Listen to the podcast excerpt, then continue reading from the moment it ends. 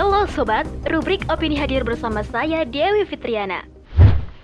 Wajah asli sistem demokrasi kufur yang kiam tersungkur oleh Waodemila Amartiar.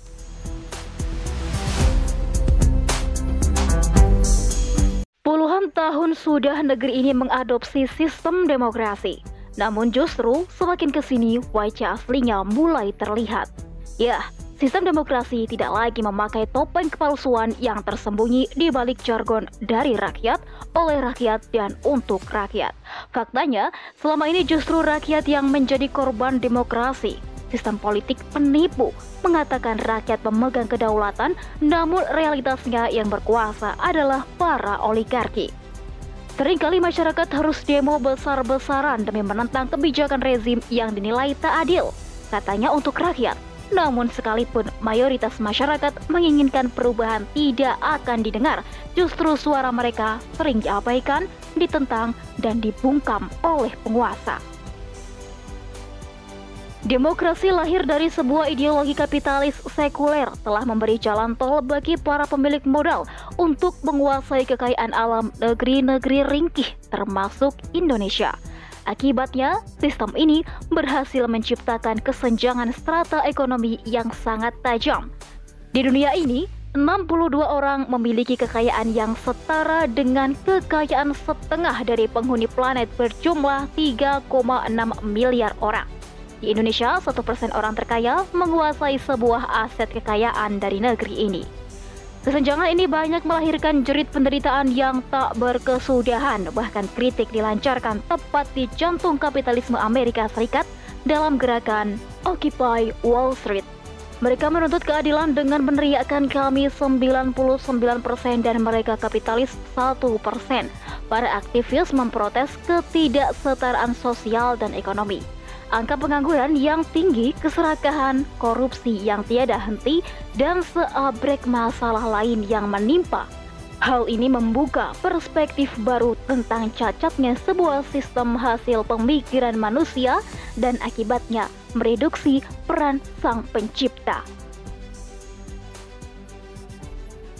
Sejatinya, demokrasi adalah aturan yang lahir dari akal manusia yang pada hakikatnya terbatas dan tidak luput dari khilaf.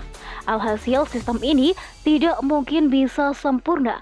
Jangankan untuk menyelamatkan sebuah negara, menyelamatkan sebuah keluarga dari kehancuran saja mustahil dilakukan. Adapun kelemahan-kelemahan sistem demokrasi antara lain, pertama, biaya pesta demokrasi mahal. Dilansir dari Detik News, Presiden Jokowi mengumumkan perkiraan anggaran pemilu kepala daerah serentak pada 2024 mencapai 110,4 triliun. Sungguh nominal yang fantastis di tengah kondisi rakyat yang semakin tercekik. Dana tersebut bersumber dari APBN yang sebagian besar bersumber dari pajak.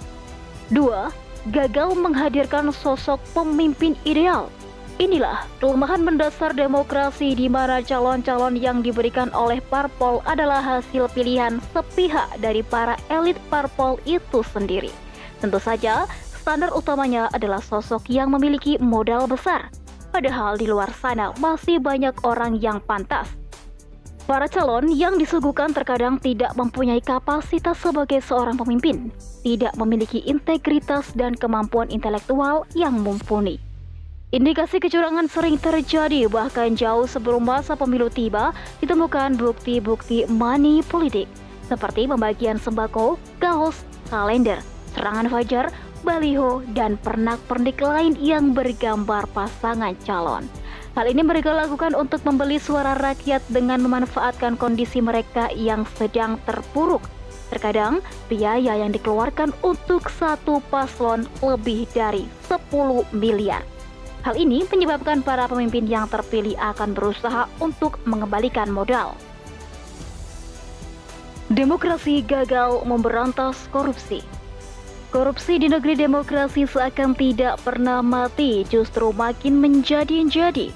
Prihatin lagi, korupsi menjerat hampir semua instansi pemerintahan tanpa terkecuali. Besarnya biaya yang digunakan selama masa kampanye ternyata menarik para pemodal yang merupakan pengusaha untuk menyuntikkan dana pada caleg pilihannya. Hal ini menyebabkan pengusaha dan petinggi negara selalu bekerja sama membuka peluang aksi suap menyuap antara pengusaha dan penguasa. Pengusaha membutuhkan kebebasan dalam berbisnis, sementara penguasa membutuhkan modal besar untuk menduduki kursi jabatan. Akhirnya, para caleg yang terpilih selama menjalankan kekuasaannya bertujuan untuk meraih keuntungan sebesar-besarnya demi mengembalikan modal politik maupun untuk mencari keuntungan tambahan. Anehnya lagi, menurut ICW Indonesia Corruption Watch melaporkan sepanjang tahun 2020 bahwa sanksi yang diberikan kepada pelaku korupsi terlalu ringan, yakni rata-rata hanya empat tahun saja. Demokrasi lahir dari akal dan hawa nafsu manusia yang mengagungkan kebebasan dalam segala hal. Berikut adalah dampak-dampak negatif akibat kebebasan yang kebablasan ala sistem demokrasi. Pertama, kebebasan dalam beragama. Kebebasan ini berdampak fatal karena memperbolehkan seorang muslim untuk berpindah-pindah agama sesuka hati sehingga sering kali menyuburkan toleransi yang kebablasan. Kedua, kebebasan kepemilikan. Demokrasi sering kali memfasilitasi para pemodal untuk merampok kekayaan alam dengan diserahkan kepada asing secara legal melalui undang-undang yang mereka buat atas nama investasi. Ketiga, kebebasan berpendapat. Terbukti demokrasi memiliki standar ganda dalam menjamin kebebasan berpendapat terhadap rakyatnya jaminan kebebasan berpendapat tidak berlaku bagi orang-orang yang berani mengkritik kebijakan rezim yang dinilai tak adil. Miris, mengkritik pemerintah sering kali menjadi paradoks jika dihadapkan dengan kenyataan yang begitu banyak kasus penyampaian aspirasi yang berujung di jeruji besi, sehingga semakin hari masyarakat semakin takut mengkritik pemerintah. 4. Kebebasan berperilaku Kebebasan ini secara tidak langsung telah memberikan ruang merebaknya pergaulan bebas yang berujung pada seks bebas dan terkadang perzinahan difasilitasi sementara pernikahan dibatasi. Ditambah lagi pabrik minuman keras tetap diizinkan berproduksi hingga menyebabkan peredarannya tak terbendung lagi. Kerusakan generasi muda dan kehancuran keluarga kian menjadi-jadi seakan tidak ada habis-habisnya. Lalu, mengapa demokrasi bertentangan dengan Islam?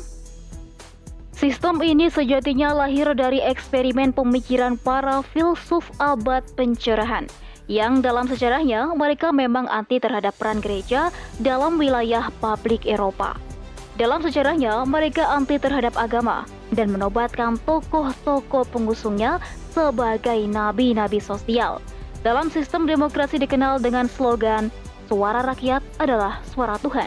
Alhasil, sang pencipta oleh mereka tidak diberi ruang untuk mengatur wilayah negara dan publik.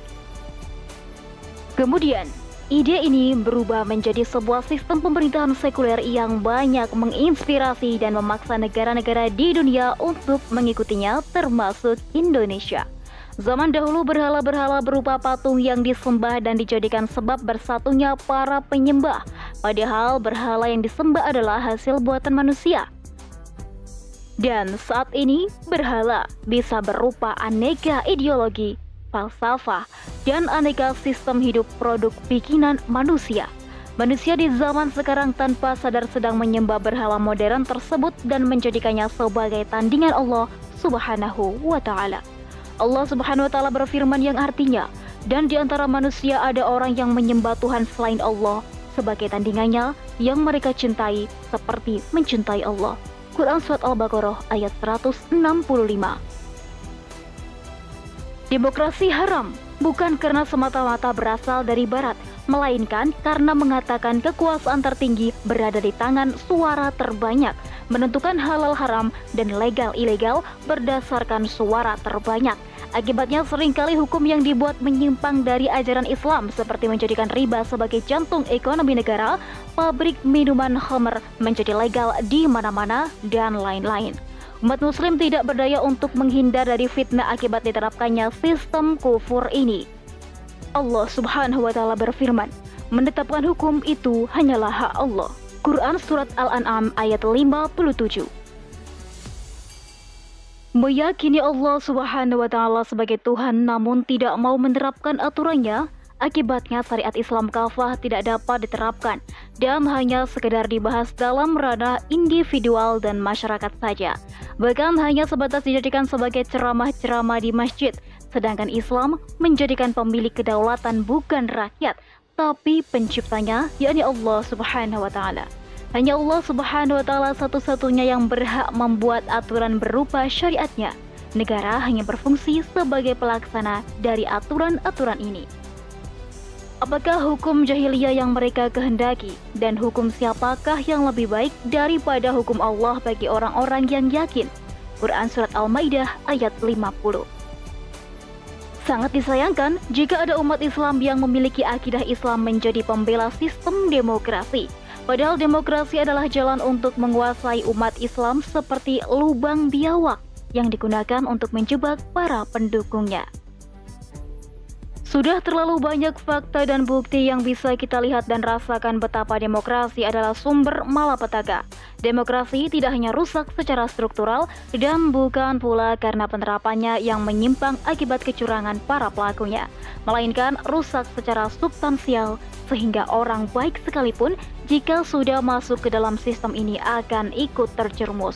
Oleh karenanya, perbaikan sistem tidak akan menyelesaikan masalah secara konkret Sistem ini wajib kita campakkan dan sebagai gantinya kita terapkan syariat Islam kafah yang bersumber dari maha sempurna dalam naungan khilafah yang pasti akan membawa berkah.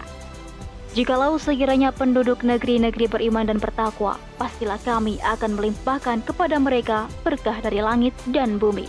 Quran Surat Al-A'raf ayat 96 Wallahu a'lam.